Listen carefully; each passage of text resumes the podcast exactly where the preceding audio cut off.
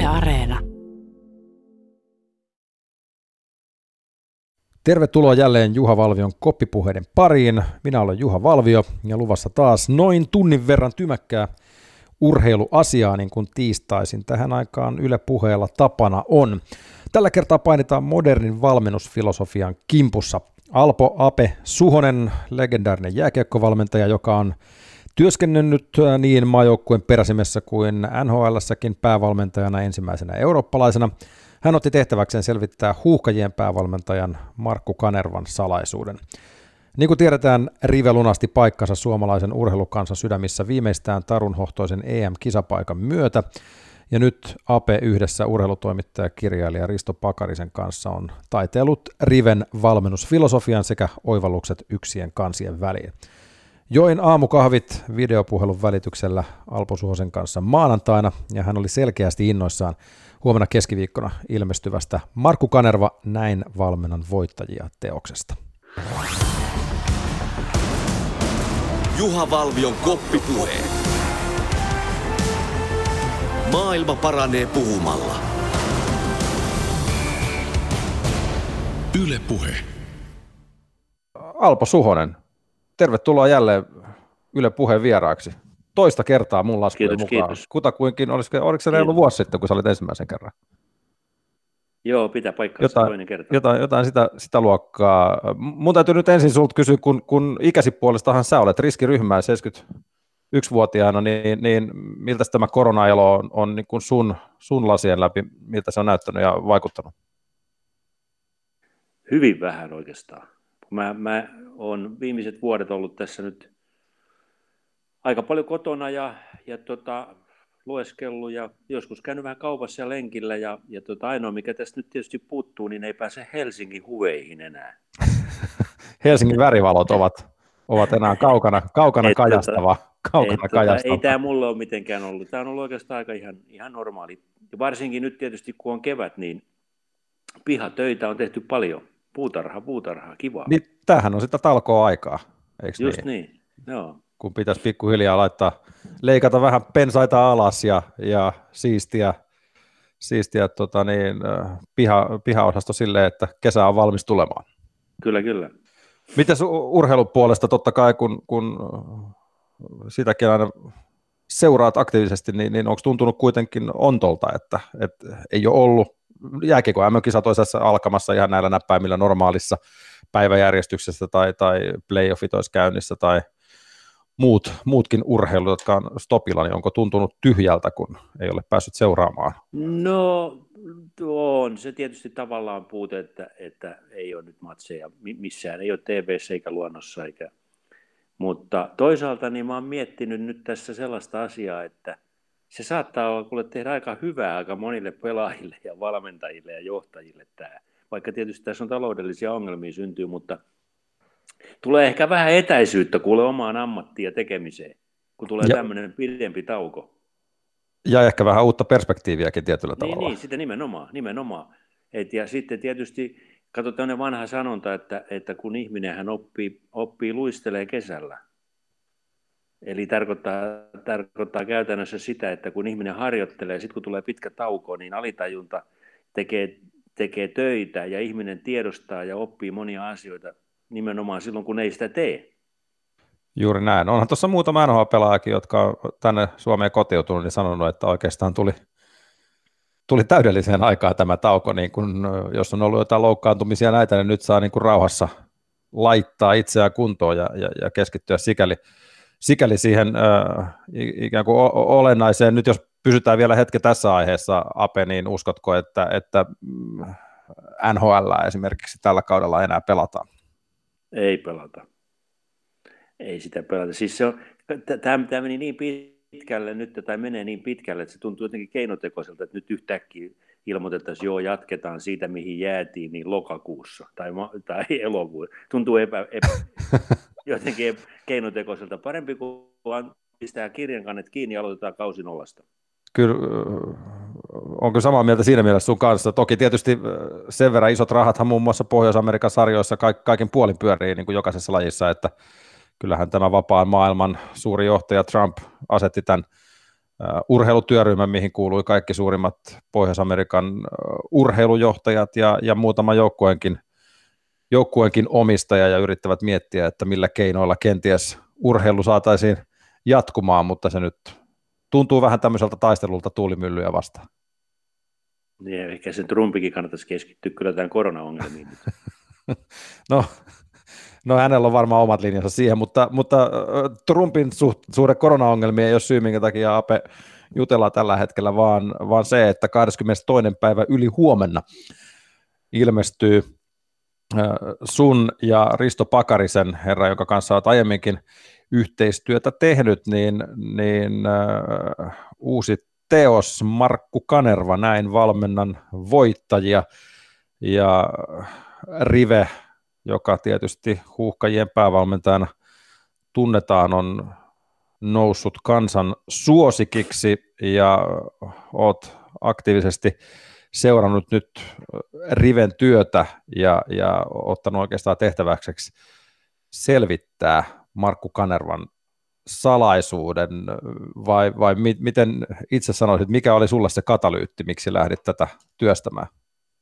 No siinä oli montakin tietysti. Ensinnäkin mua pyydettiin, että kiinnostaisiko tämmöinen projekti, ja, ja mä sanoin, että totta kai kiinnostaa, koska niin harvinainen, harvinainen ää, saavutus ja harvinainen tilaisuus tutustua valmentajaan, joka nosti jalkapallon, jääkiekon, koripallon ja lentopallon rinnalle, eli kansainväliseen menestykseen.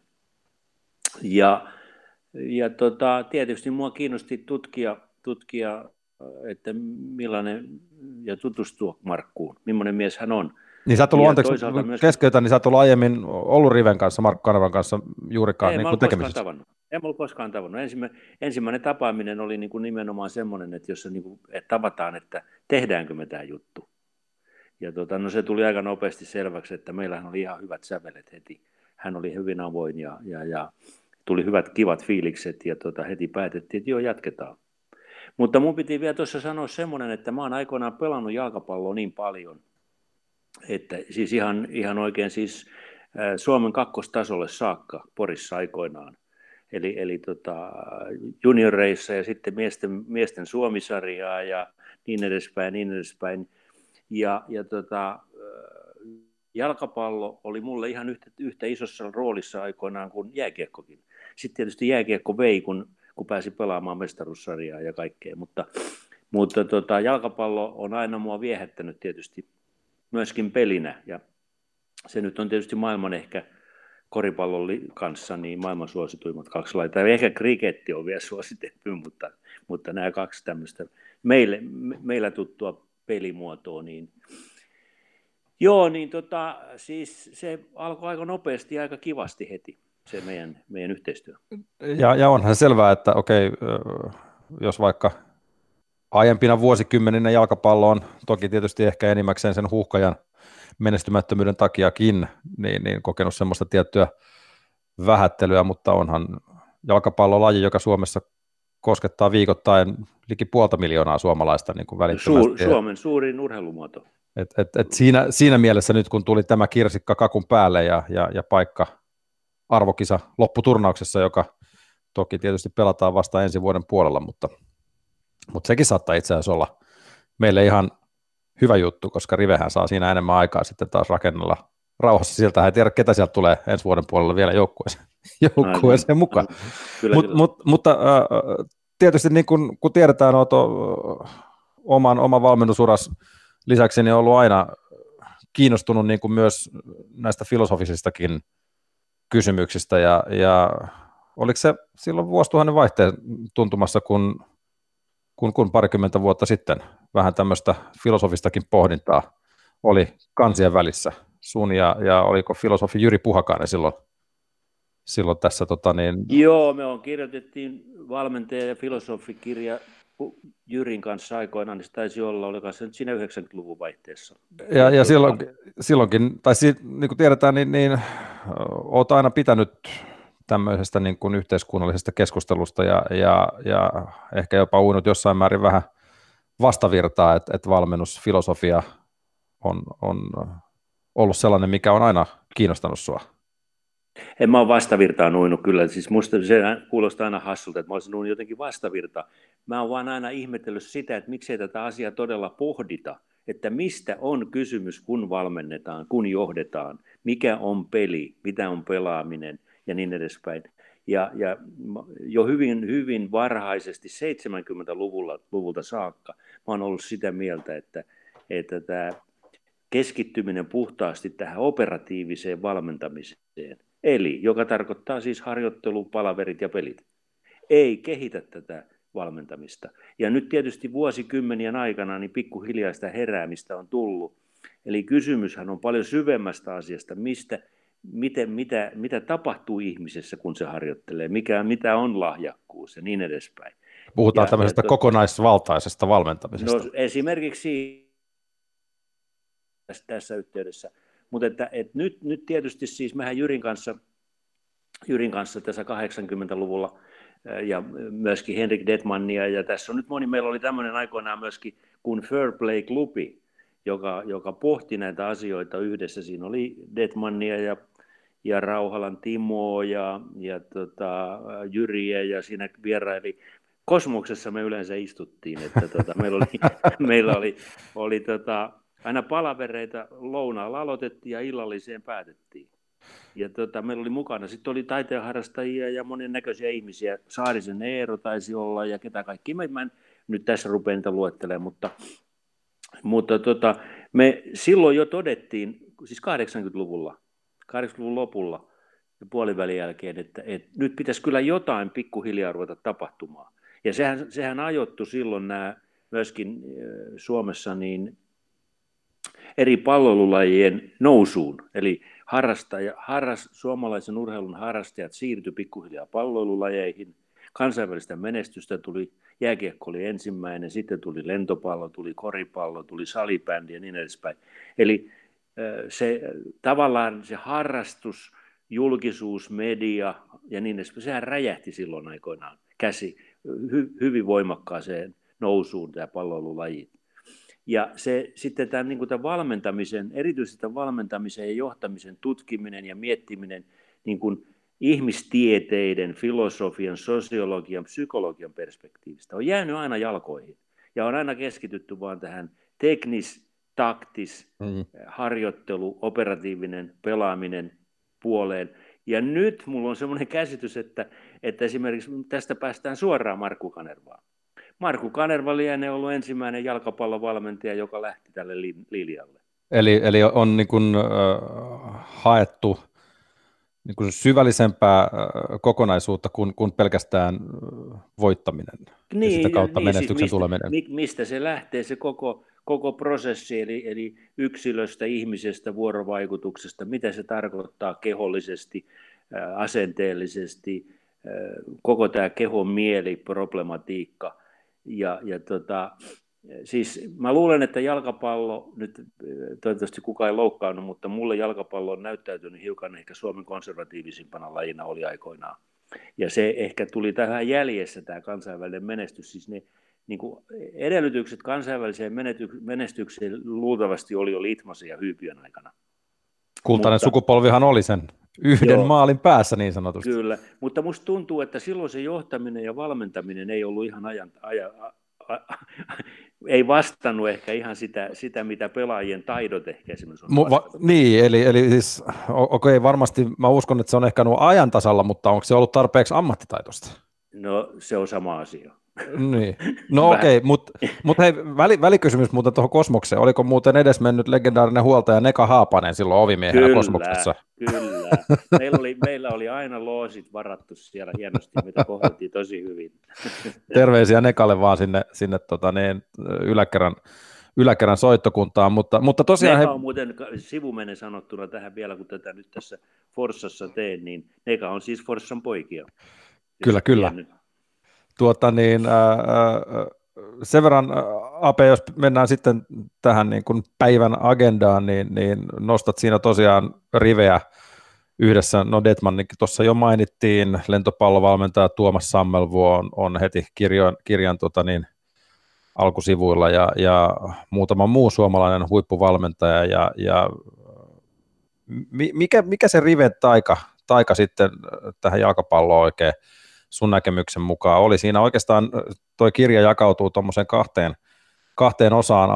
Alkupuoliskolla käydään läpi oikeastaan niin kuin vähän tuommoinen niin kuin Riven henkilökuvaa sieltä ihan pikkupojasta tähän, tähän hetkeen saakka, jonka jälkeen sitten vaihdetaan, kun on päästy tästä Huuhkajan Liechtensteinin voiton pelistä, niin vaihdetaan sitten niin kuin Riven valmennusfilosofiaan, niin, niin mikä uskot, että se Riven taika on sitten loppupeleissä no, ollut? Siis en, ensinnäkin tietysti eihän tässä mistään taijasta ole kysymys kai loppujen lopuksi kuitenkaan, että, että siis kyllähän, kyllähän ää, mä, mä hiukan näin provosoivasti sanon, että ää, ni, Rive edusti nyt sitä samaa ihmiskeskeistä, yhteistyökeskeistä, vuorovaikutuskeskeistä valmennusfilosofiaa, kun nämä muutkin meidän muidenkin palveluvalmentajien, joita tässä nyt on jo nimiäkin käyty läpi, on edustanut. Ja musta tuntuu, että se oli se, se ratkaiseva tekijä, joka sitten herätti tämän tavallaan piilossakin olevan suomalaisen jalkapallon mahdollisuudet menestyä. Eli, eli se tunnelma, mikä, mikä siihen joukkueeseen syntyi ja Ja, ja minkä Rive pystyi siihen luomaan, niin, niin tota, kyllähän se lähtee hänen tästä ihmis, ihmiskeskeisestä vuorovaikutuskeskeisyydestä, avoimuudesta, M- mutta toisaalta myöskin sitten hänen operatiivinen puolensa on hyvin perusteellinen, eli harjoittelun suunnittelu, videot ja niin edespäin, eli, eli tämmöinen laaja-alainen näkemys valmentamisesta ja tietysti niin siis tämä nyt kuulostaa tietysti vähän huonolta, mutta siinä taisi mennä muutama, muutama aikaisempi valmentaja hiukan niin kuin sillä, sillä, sillä tavalla, että haettiin kaiken näköisiä kuruja jostakin ja maksettiin kauheita summia ja pelaajat ei yhtään viihtynyt. Eli mä no, luulen, että nyt pelaajat viihtyy.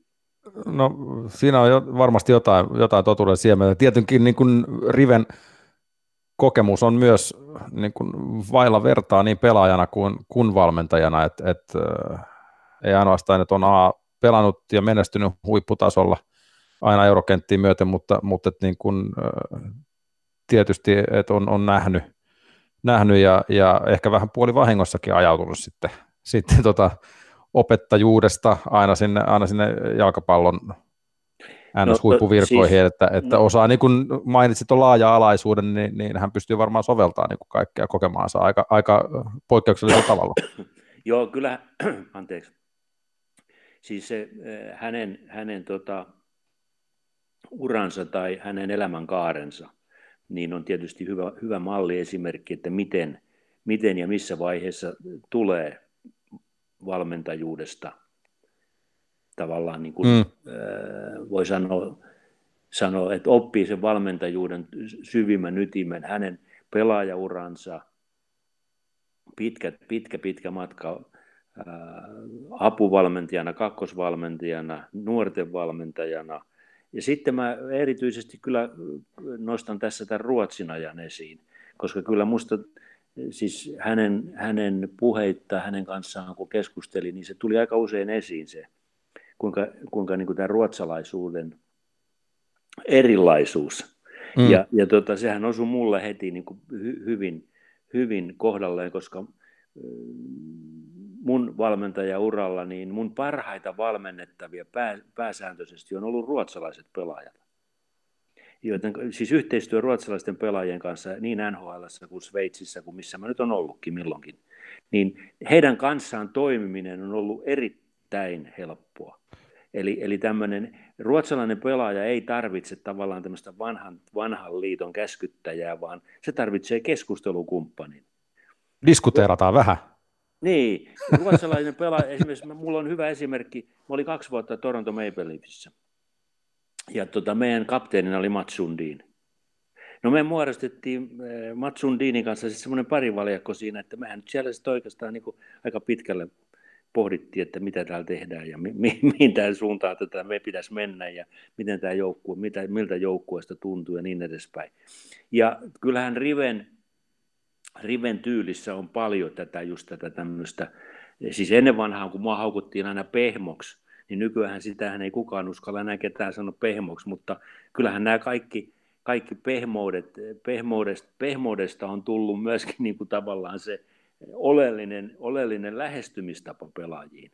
Niin, tai pehmeät, hän... arvot, pehmeät arvot ylipäänsä on, on, on semmoisia näinä päivinä, jotka ovat nousseet niin kuin valitseviksi. Kyllä, kyllä. Mutta siis eli, eli tämän, niin kuin mä palaan vielä siihen, että kun meillä on keskityttiin niin pitkään, ja edelleenkin tietyissä urheilulajeissa keskitytään edelleen tähän tämmöiseen teknis-taktis-fysiologiseen lähestymiskulmaan. Ja sehän unohtaa täysin sen ihmisenä olemisen mm. kompleksisuuden. Ja jos, eli kun pitää lähteä ihmisestä ja päätyä ihmiseen, se on se oleellinen asia. Ja, ja siinä mielessä nämä meidän tämän hetken eri pallolulajien maajoukkojen valmentajat eroavat esimerkiksi monista yksilölajien valmentajista.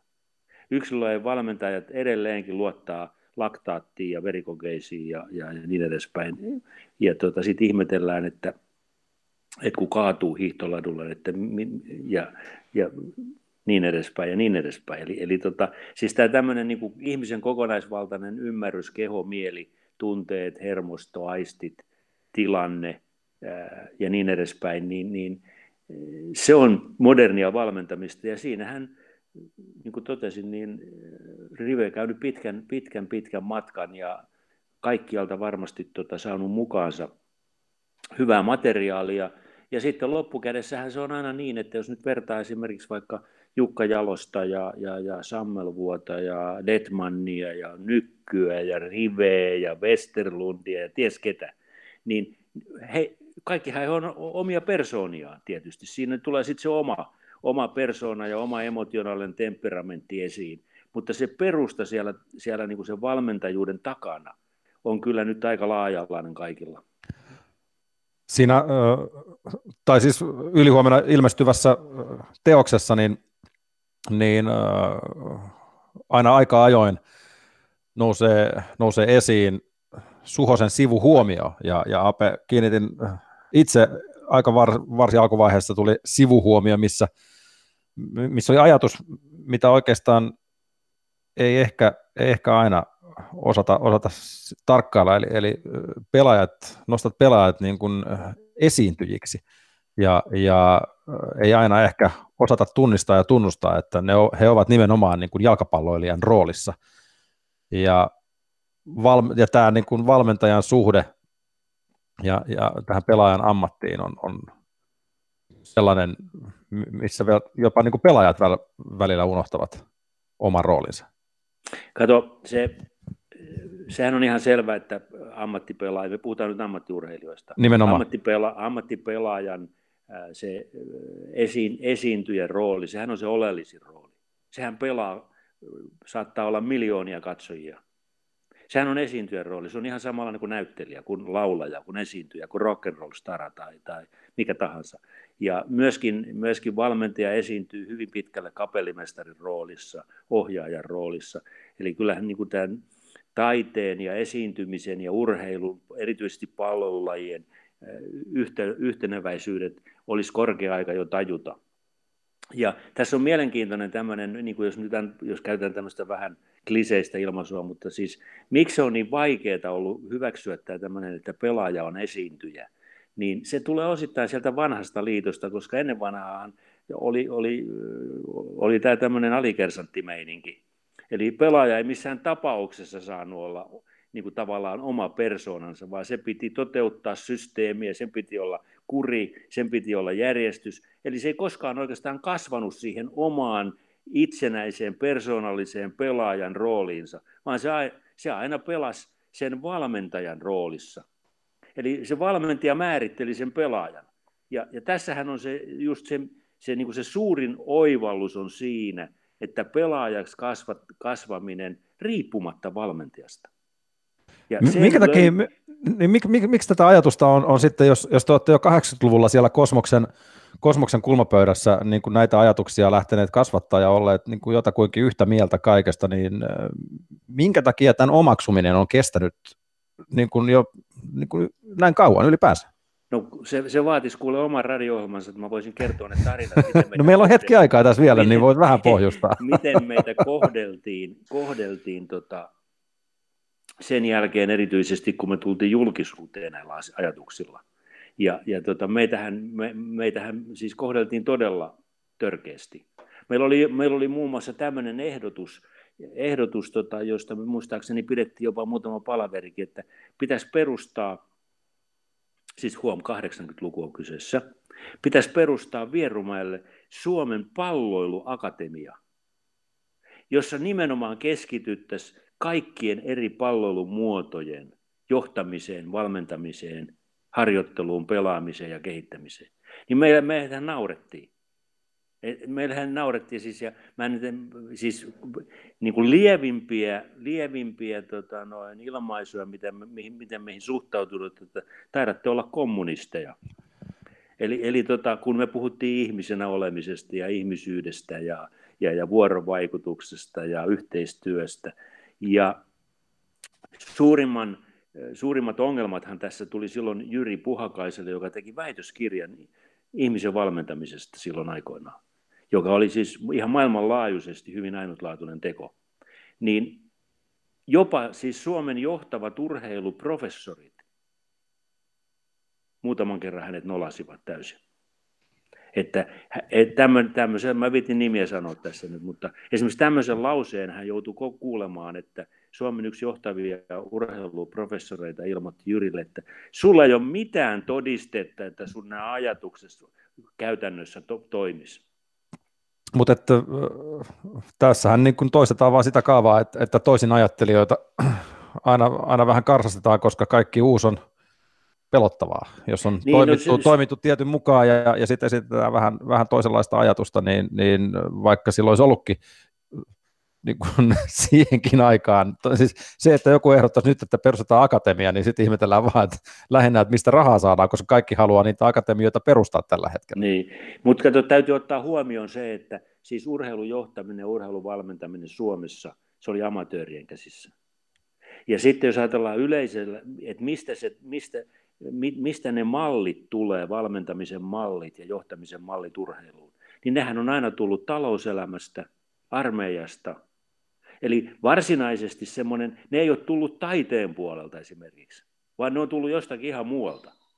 Ja tämähän käytännössä tarkoittaa sitä, että nyt pikkuhiljaa ehkä aletaan olemaan siinä tilanteessa, että urheilun, valmentamisen ja johtamisen oma identiteetti alkaa olla valmis.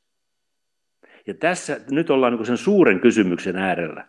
Eli meidän pitää poistua tästä niin kuin imitoimasta talouselämää tai armeijaa tai, tai mitä erilaisia johtajia. Me voidaan oppia opettamisesta, me voidaan oppia koululaitoksesta, talouselämästä, armeijasta, mutta huippu-urheilun oma identiteetti johtamisen ja valmentamisen perspektiivistä on meillä edelleenkin vähän hakusessa.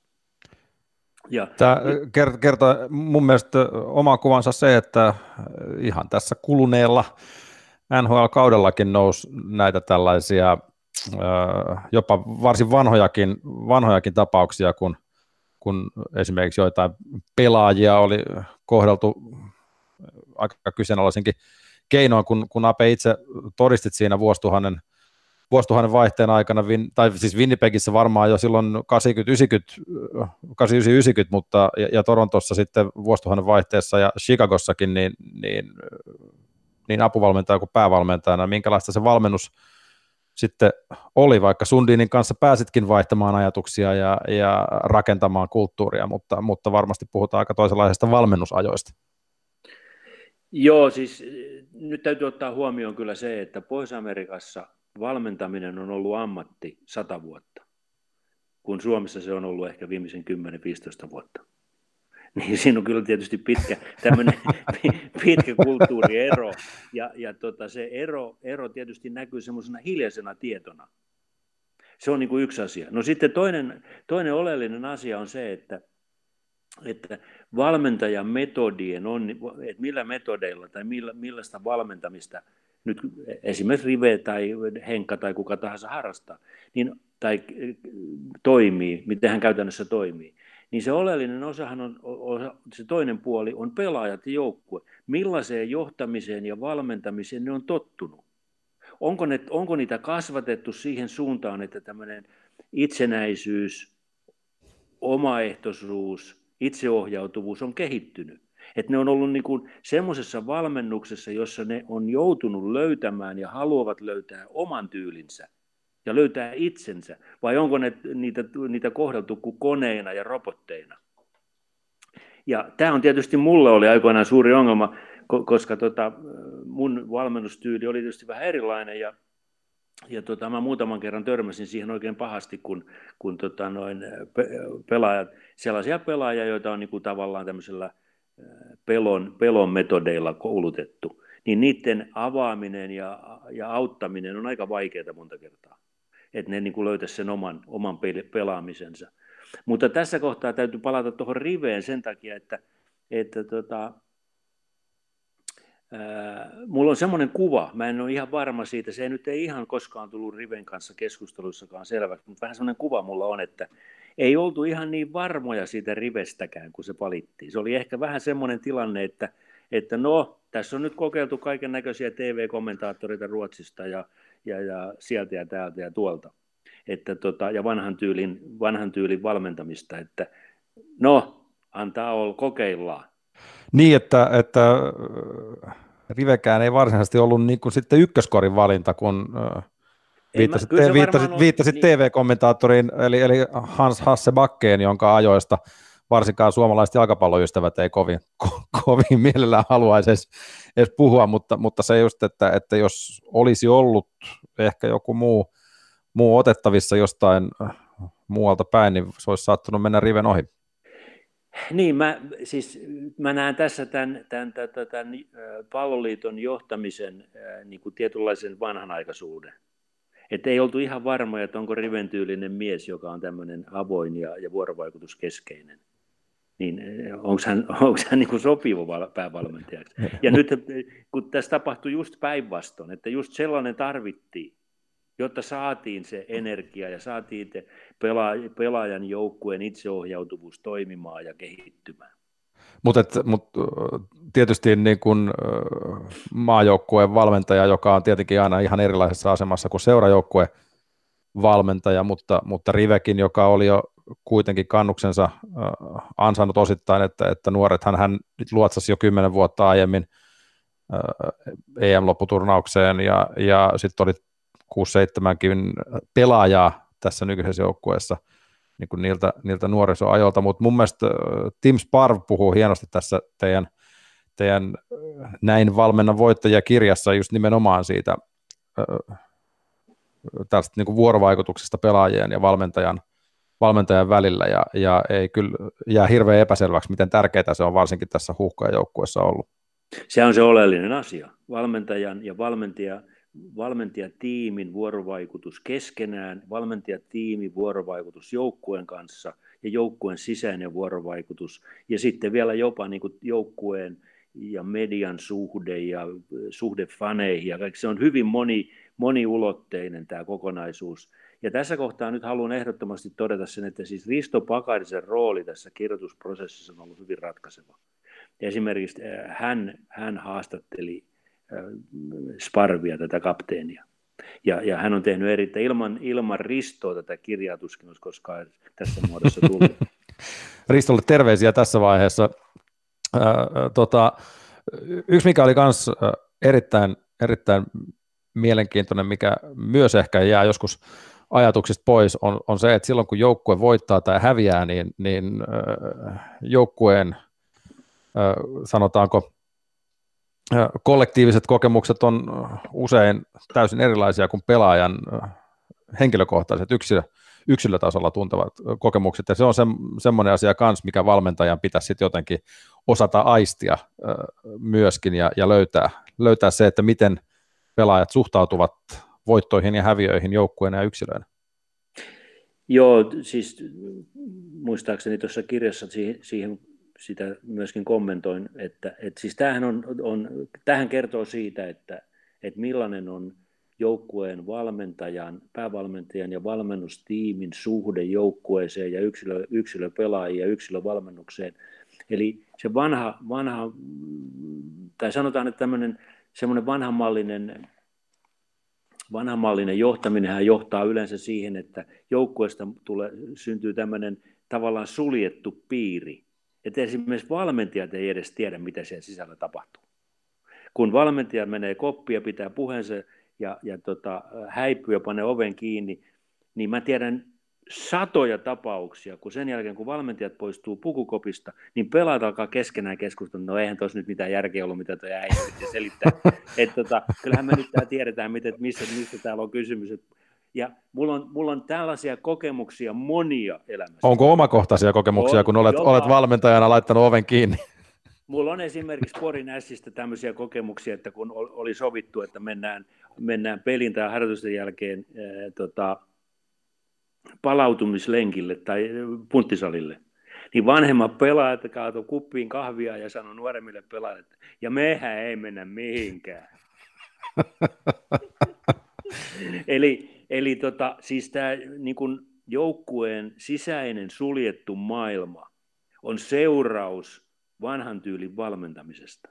Jos ei ole koskaan yrittänyt avata sitä ovea kunnolla sinne joukkueen sisälle, niin, niin silloin se, myöskin se, se tunne, tunnetila, mikä syntyy, kun joukkue esimerkiksi häviää tai menee huonosti, niin se ei koskaan aukene oikeastaan valmentajille.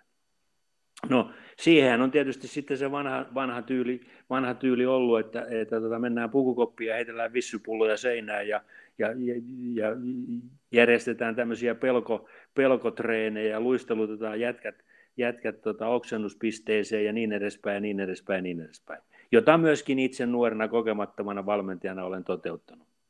Että et, et en mä tässä mikään puhdas pulmunen ole, mutta oppia ikä kaikki.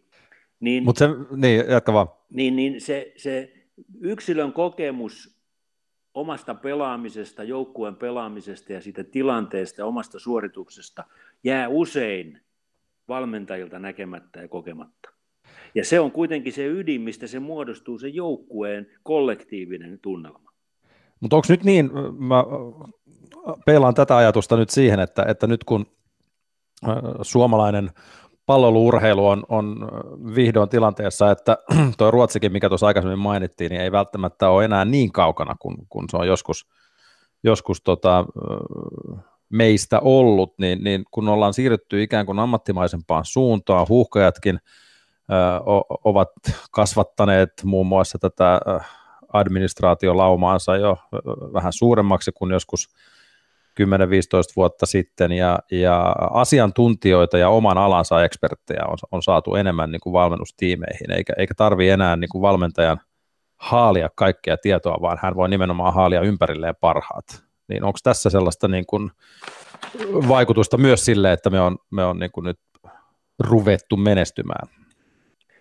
No siis pitkäänhän meni niin, että palloilulajeissa yleensä ei ollut kuin yksi valmentaja. Ja alunperinhan palloilulajeissa on ollut vain huoltaja. Pelaathan valmensi itse itseensä vielä kuusikymmentäluvulla. Ja tota no, eli tämä valmentajakulttuuri on kehittynyt Suomessa hyvin hitaasti. Niin kuin tuossa aikaisemmin todettiin, Pohjois-Amerikassa oli ammattivalmentajia ja managereita jo ennen toista maailmansotaa. Niin täällä sitä vasta ryhdyttiin tuossa seitsemänkymmentä-kahdeksankymmentäluvulla pikkuhiljaa, pikkuhiljaa tota, kehittämään, ja mä muistan silloin, kun aikoinaan, kun mä oon aloittanut pelaaja, oli sitten jalkapalloa tai jääkiekkoa tai koripalloa, mitä kaikkea tuli Porissakin pelattua, niin tota, meidän valmentajat, nyt mitenkään kenenkään loukkaantumatta, niin meidän valmentajat oli, oli, oli liikunnanopettajia, automyyjiä ja, ja, ja sosiaalityöntekijöitä. Eli valmentaminen oli heille niin kuin tämmöinen hobi, että tehdään töitä nuorten kanssa.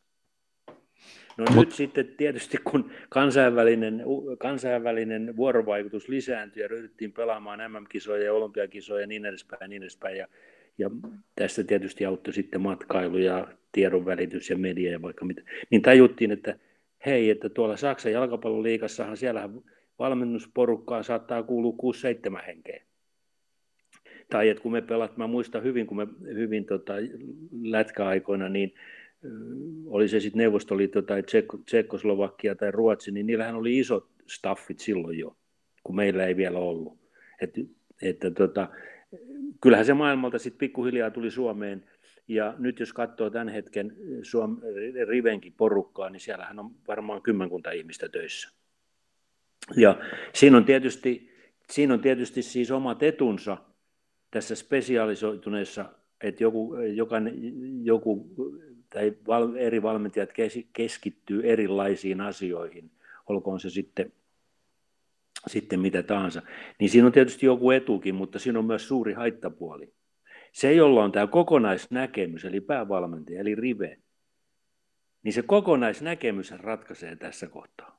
Ja se, tässä tullaan takaisin taas siihen ajatukseen, että kuinka laaja-alainen on valmentajan näkemys valmennuksesta.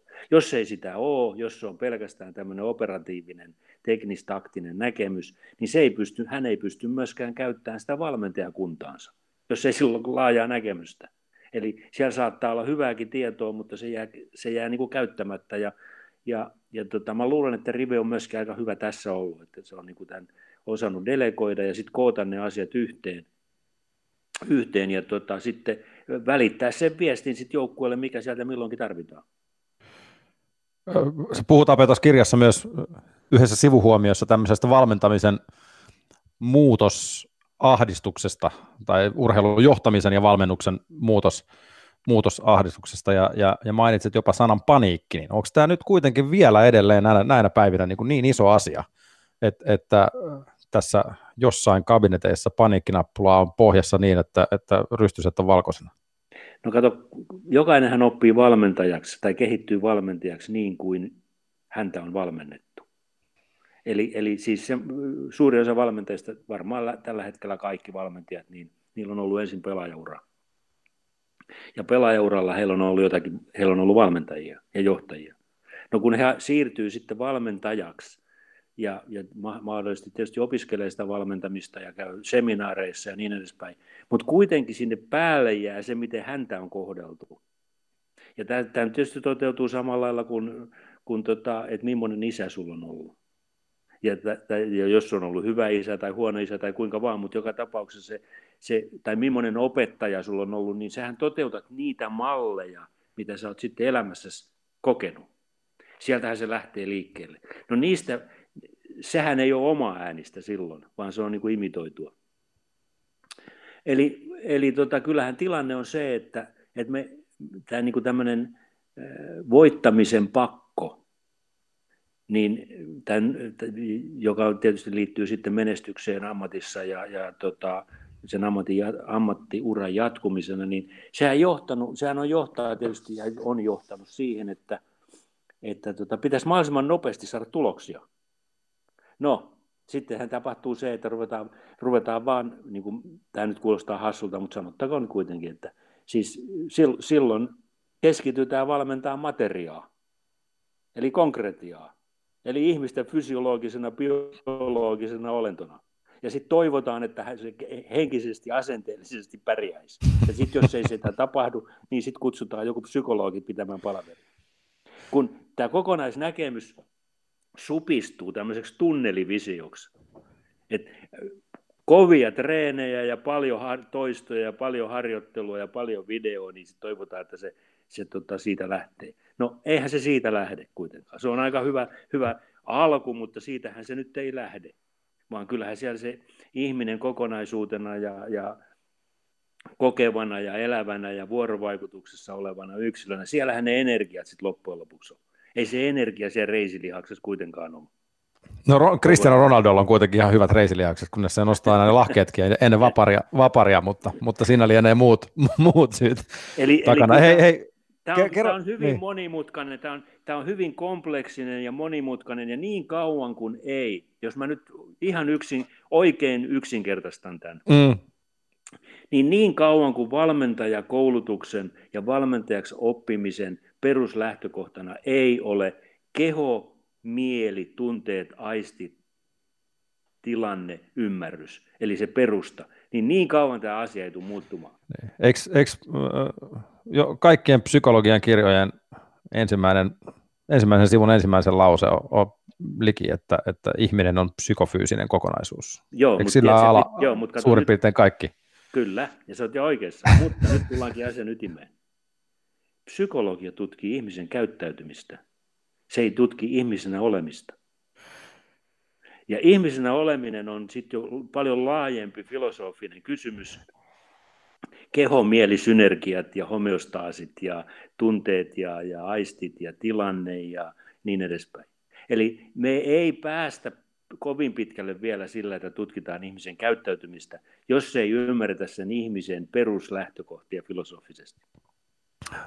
Miten tuosta herää mielenkiintoinen kysymys, joka mun mielestä on ehkä ainakin ihan pelkästään seuraamallakin urheilua jotenkin korostunut viime aikoina, mutta, mutta kun puhutaan siitä, että, että, tai ollaan puhuttu tässäkin tästä valmentajien ja, ja, ja pelaajien vuoro, vuorovaikutuksesta, niin, niin on, onko niin kapteeniston rooli jotenkin nyt sitten tässä näillä ajatuksilla niin kuin korostunut viime vuosina niin kuin entisestään? Mitä, mitä sä Ape näet?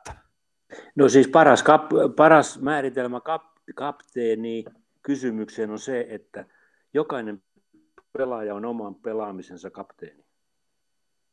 Mutta mut on, mut onhan pelaajilla, mä ymmärrän tuon ajatuksen, mutta mut onhan pelaajillahan on niin kuin aina liideri, johtaja, pelaajat, johtaja, hahmot, mutta onko, kun, kun ajatellaan vaikka tässä tilanteessa Tim Sparvia tai mietitään pelaajaa aikana jotain Ville Peltosia tai, tai muita tämmöisiä Saku Koivuja, ikonisia kapteeneja, niin okei, siis he, he on niin kuin suuria persoonia ja, ja, ja niin kuin supertähtiosastossa, mutta, mutta onko niin kuin nykypäivänä, jos ajatellaan, niin, niin tämmöinen kapteeniston rooli pelaajien vaikuttamisessa, niin onko se, onko se niin kuin korostunut entisestään? Siis aikoinaan varmaan painopiste oli siinä, että kapteeniksi valittiin paras pelaaja. Nyt ei valita enää parasta pelaajaa kapteeniksi. Ja nyt, nyt valitaan kapteenistoon pelaajat, jotka, joiden, joiden vuorovaikutus, vuorovaikutustaidot ja esikuvallisuus monessa asiassa on se oleellinen asia. Eli, eli kyllä esimerkiksi, esimerkiksi ei, nyt, ei voi parhaalla tahdollakaan sanoa, että Huuhkajien kapteeni Sparv olisi paras pelaaja. Mutta kyllä vuorovarmasti hänen vuorovaikutustaitonsa ja emotionaalinen minänsä on niin voimakas, että ihan varmasti oikea valinta kapteeniksi. En voisi kuvitellakaan, että Teemu Pukki valittaisi kapteeniksi. Eli edes Norwichista. Edes siellä. Niin, eli me ollaan tässäkin, tämä noudattaa tätä, myöskin tätä valmentajuuden muutosta, tämä ajattelu. Ihan täydellisesti. Eli, eli siis se, että, että mikä se joukkueen sisäinen sisäinen hierarkia ja, ja tunneilmasto ja kollektiivinen maailma on, niin, niin se, siitä kautta tämä valmen, siis kapteenien rooli on muuttunut ja on hyvin oleellisen totta kai tärkeä. Siis, ää, joskus aikoinaan puhuttiin tämmöisestä, että, että tota, kapteeni on, on esikuvallinen urheilija. No se ei enää ehkä ihan riitä. Siis se ei Mut. riitä. Siis kyllä, jos sä nyt, sä mainitsit tuossa noita nimiä äsken, erilaisia nimiä, niin tota, ää, Ville Peltosta ja Saku Koivu, ketä sä nyt vali... Mä, tai Jari Litmasta, ketä nyt... Jari, mä, niin, niin mä luulen, no sanotaan nyt Jari Litmanenkin esimerkiksi, niin ei Jari Litmanen varmaan nykypäivänä olisi kapteeni. Kysymysmerkillä tämä. Mm. Niin, tämä, niin. Tämä kysymysmerkillä. Kyllä, se, kyllä.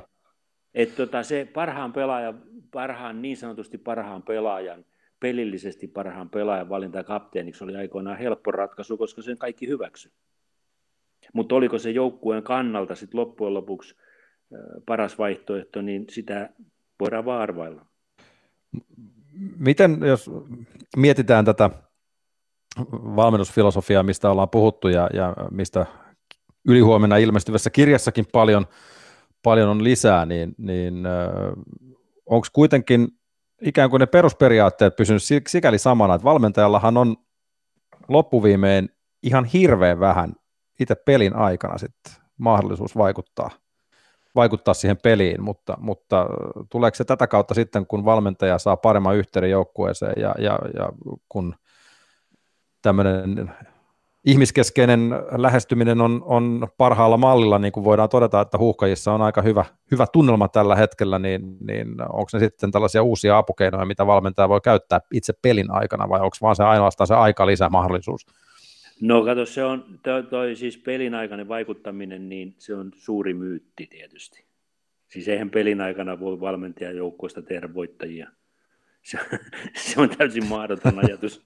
Se on, se on suuri myytti. Se on suuri myytti ja se, se on vielä siis jopa niin kuin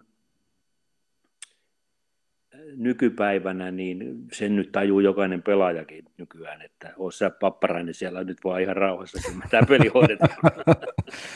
Palataan siihen itseohjautuvuuteen nimenomaan tässä. Eli, eli tota, mutta, mutta siis totta kai on olemassa, edelleenhän meillä on olemassa valmentajia, jotka varsinkin pelin aikana ryhtyy valmentamaan. Ja ne tahtoo valmentaa vähän sinne johtoon päin ja mediaan päin, enemmän kuin sinne joukkueeseen päin. Ja tota, ja, mutta siis se emotionaalinen läsnäolo pelin aikana, siis esimerkiksi vaihti, lä, jalkapallossa pystyy vähemmän olemaan kontaktissa pelaajiin pelin aikana kuin jääkiekossa tai koripallossa. Siinäkin nähdä, täytyy nähdä eroja. Ja jääkiekossa ja koripallossahan valmentajan emotionaalinen läsnäolo ja se valmentajaporukan läsnäolo vaihtoaitiossa tai siinä kentän laidallahan on paljon, paljon suuremmassa roolissa kuin jalkapallossa. Ja, ja tota, tietysti on siis, mä muistan hyvin aikoinaan, kun mä menin Sveitsiin, ehkä mä tiedä sopiiko sitä, mutta kerrotaan, menin Sveitsiin seitsemänkymmentäluvulla nuorena valmentajana ensimmäisen, ensimmäisen tota, noin ammattilaissopimuksen jälkeen, ja tietysti Suomi-poika, kun lähti maailmalle, niin ei ollut paljon tutustunut, tiennyt millaisessa emotionaalisessa maailmassa tuolla maailmalla touhutaan. Ja mullahan kävi sillä tavalla, että kun mä menin italiankieliseen Sveitsiin, niin ei, ei, ei montaa viikkoa mennyt, kun mulle ilmoitettiin, että, että tota, ää, niin kuin, mulle kävi ihan samalla lailla kuin Kimi Räikköselle, jos nyt saa tämmöisen vertauksen sanoa. Mä ruvettiin kutsua Ice Coldiksi. Kun mä en, mä en kuulemma ollut emotionaalisesti ää, niin läsnä, kun, oli, kun italialais-sveitsiläiset oli tottunut. Toki tietenkin johtuu vähän ehkä osin sitä suomalaisesta kulttuurista. No mutta... se, kun nimenomaan siitä se johtuu. Totta kai se johtui, mutta sehän oli mulle, siis yksi mun elämäni tärkeimpiä oppeja. Niin oliko se, toimiko se sulle niin kuin nape herätyksenä? Totta kai. Siis mähän tajusin, totta kai mä tajusin, että tämmöinen suomalainen kulttuuri, varsinkin vielä tämmöiselle introvertti-tyyppiselle ihmiselle kuin minä, niin on, on tota, tämän emotionaalisen läsnäolon ilmituleminen, siis se, että mä koen voimakkaita emootioita ja se ei näy ulospäin. Tai sit, siis tämähän on se juttu, että monet ihmiset, kyllähän me koetaan niitä, mutta me ei välttämättä näytetä niitä. Ja valmentajathan on, on hyviä niissä. Niin, ja sitten taas noin, esimerkiksi Keski-Euroopassa, Etelä-Euroopassa, nehän on tosi hyviä. Tai myöskin Pohjois-Amerikassa. Miksei myöskin venäläisetkin on aika hyviä. Kun me suomalaiset ollaan aika hyvin, meitä on aika hyvin kuritettu siihen, että meillä, on, meillä ne sisällä ne tunteet velloo, mutta ne ei paljon näy ulospäin. Pitäisikö niitä näyttää ulospäin vähän enemmän? No pitäisi, totta kai. Olisi helpompi olla. Helpompi olla, kun saisi purkaa niitä vähän enemmän. Mutta se, että, se, että ne sitten taas menee niin kuin yli, että missä, missä se emotionaalinen kontrollikin sitten on, niin se on tietysti jokaisen itse päätettävä. Tässä kun äh, tämä koronatilanne on, äh, Ape vienyt meidät siihen, että nyt... Kirjasi päähenkilö, eli Rive Kanerva joutuu vielä vuoden verran, vuoden verran odottamaan sitä, että pääsee sitten viemään suomalaisen edustusjoukkueen ensi kertaa palloilun jalkapallon arvo, arvokisoihin, niin ei, ei, jos olisi nyt ollut kesäkuussa, niin oltaisiin ehkä jo spekuloitu, että kuinka pitkälle Rive voi nyt siinä joukkueen viedä, mutta, mutta mitä tämmöinen vuosi tekee päävalmentajalle? Saako Markku Kanerva tästä nyt sitten ikään kuin rauhallista hengitysaikaa vajaa tai reilu vuoden verran vai, vai onko tämä valmentajalle minkälainen tilanne, kun tällainen epidemia me on laittanut lykyn, vuoden verran lykkyä? No ensinnäkin pitää, ensinnäkin pitää todeta, että jokainen valmentaja, joka on, on, on kokenut tällaisen tilanteen, mitä Rive nyt on kokenut, eli, eli suuren, tehnyt historiaa. Suuren menestyksen. Niin hänhän on eri mies tänä päivänä kuin hän oli ennen sitä. Ja se, että kuinka paljon hän sen myöntää ja kuinka paljon hän sen tunnistaa, niin tämä aika, mikä nyt tässä on hänelle luotu, tai hän on saanut tänne ekstra ajan, niin auttaa häntä varmaan mieltämään tämän tapahtuneen myös syvällisemmin. Mm. Että ei vielä välttämättä itse... No en, niin kuin sanoit, ei, ei tiedä kuinka paljon myöntää itse tai tunnistaa, mutta, niin, mutta niin. Se, että mitä on saavutettu, niin, niin se saattaa vielä olla prosessissa. Kyllä, ei kun ehdottomasti se on prosessi. Kyllä siinä menee, menee kuukausia ja kuukausia, että, että sen, sen kaiken, kaiken niin kuin jotenkin sisäistää ja mieltää ja, ja se tiedostaa, tiedostaminen, niin kyllähän Rive on eri mies nyt kuin se oli puoli vuotta sitten. Valmentajan, eli... en mä tiedä, varmaan perus, perusrive, perusvarma rive, niin kuin, niin kuin, niin kuin tämä Risto Pakarisen mun mielestä hyvä määrä, perusvarma rive. Eli toisin sanoen olet sitä mieltä, että, että tämä vuoden tauko ikään kuin tekee hyvää. Kyllä, ehdottomasti. Ja, ja sitä kautta sitten se seuraava tavoite, eli, eli ensimmäinen maali ja ensimmäinen piste ja ensimmäinen voitto, ja, ja sitä kautta ehkä arvokisojen jatkopaikka, niin, niin ja voi olla jopa so... todennäköisempi. Niin, ja sitten tulevaisuudessa sopimus Ruotsiin. Ja, ja siitä sitten se on selvää, että Rive on itselleen niin kuin, äh, aika, hyvän, aika hyvän työrauhan valmentanut, voiko näin sanoa? Kyllä, ehdottomasti, ansaitusti. Mikä, mikä sun mielestä sitten, nyt me ollaan varmaan tässä alleviivattu tähän loppuun vielä, Ape, äh, haluan ilman muuta siis kiittää sinua tästä juttutuokiosta, mutta mikä, kun alussa todettiin, että sä oot ollut aikaisemmin tavannut Riveä ja, ja opit varmasti jossain määrin häntä tämän projektin, kirjaprojektin myötä tuntemaan, niin, niin mikä suhun kokeneena valmentajana teki eniten vaikutuksen Markku Kanervassa? Varmaankin se helppous, miten hän, hän sit loppujen lopuksi tuo esiin sen tämmöisen, tämmöisen tota, avoimuuden ja vuorovaikutuksen ja innostuneisuuden. Se helppous. Ja mä kyllä siinä, siinä kun mietin, totta kai jo mietin siinä tapaamisissa, niin varsinkin alussa, niin mietin oma, omaa uraani alkua, joka, jossa mulla oli hyvin paljon vaikeuksia sen takia, että, että tota, se tyyli, millainen mä olin, niin sitä ei hyväksytty. Ja mä mietin, että olisinpa saanut olla Rivenä, kun se on hyväksytty. No mutta tuskin nyt kannattaa mitään yöunia siitä menettää. Ei, ei, mutta siis se oli niin kuin mielenkiintoinen kokemus tämmöinen, että, että tota, nyt on aika, aika on suosiollinen. Alpo Suhonen, äh, Risto Pakarisen kanssa tekemäsi teos Markku Kanervan Näin valmennan voittajia. Se on ylihuomenna keskiviikkona kaupoissa, kun, kun tätä tänään maanantai-aamupäivällä olemme tässä jutelleet. Lukekaa lisää kirjan kansien välistä. Kiitos ihan mielettömästi jälleen, jälleen tuota, kun pääsit, pääsit vieraaksi. Oli erittäin antoisa keskustelu. Kiitos. Juha Valvion koppipuhe. Maailma paranee puhumalla. Yle Puhe.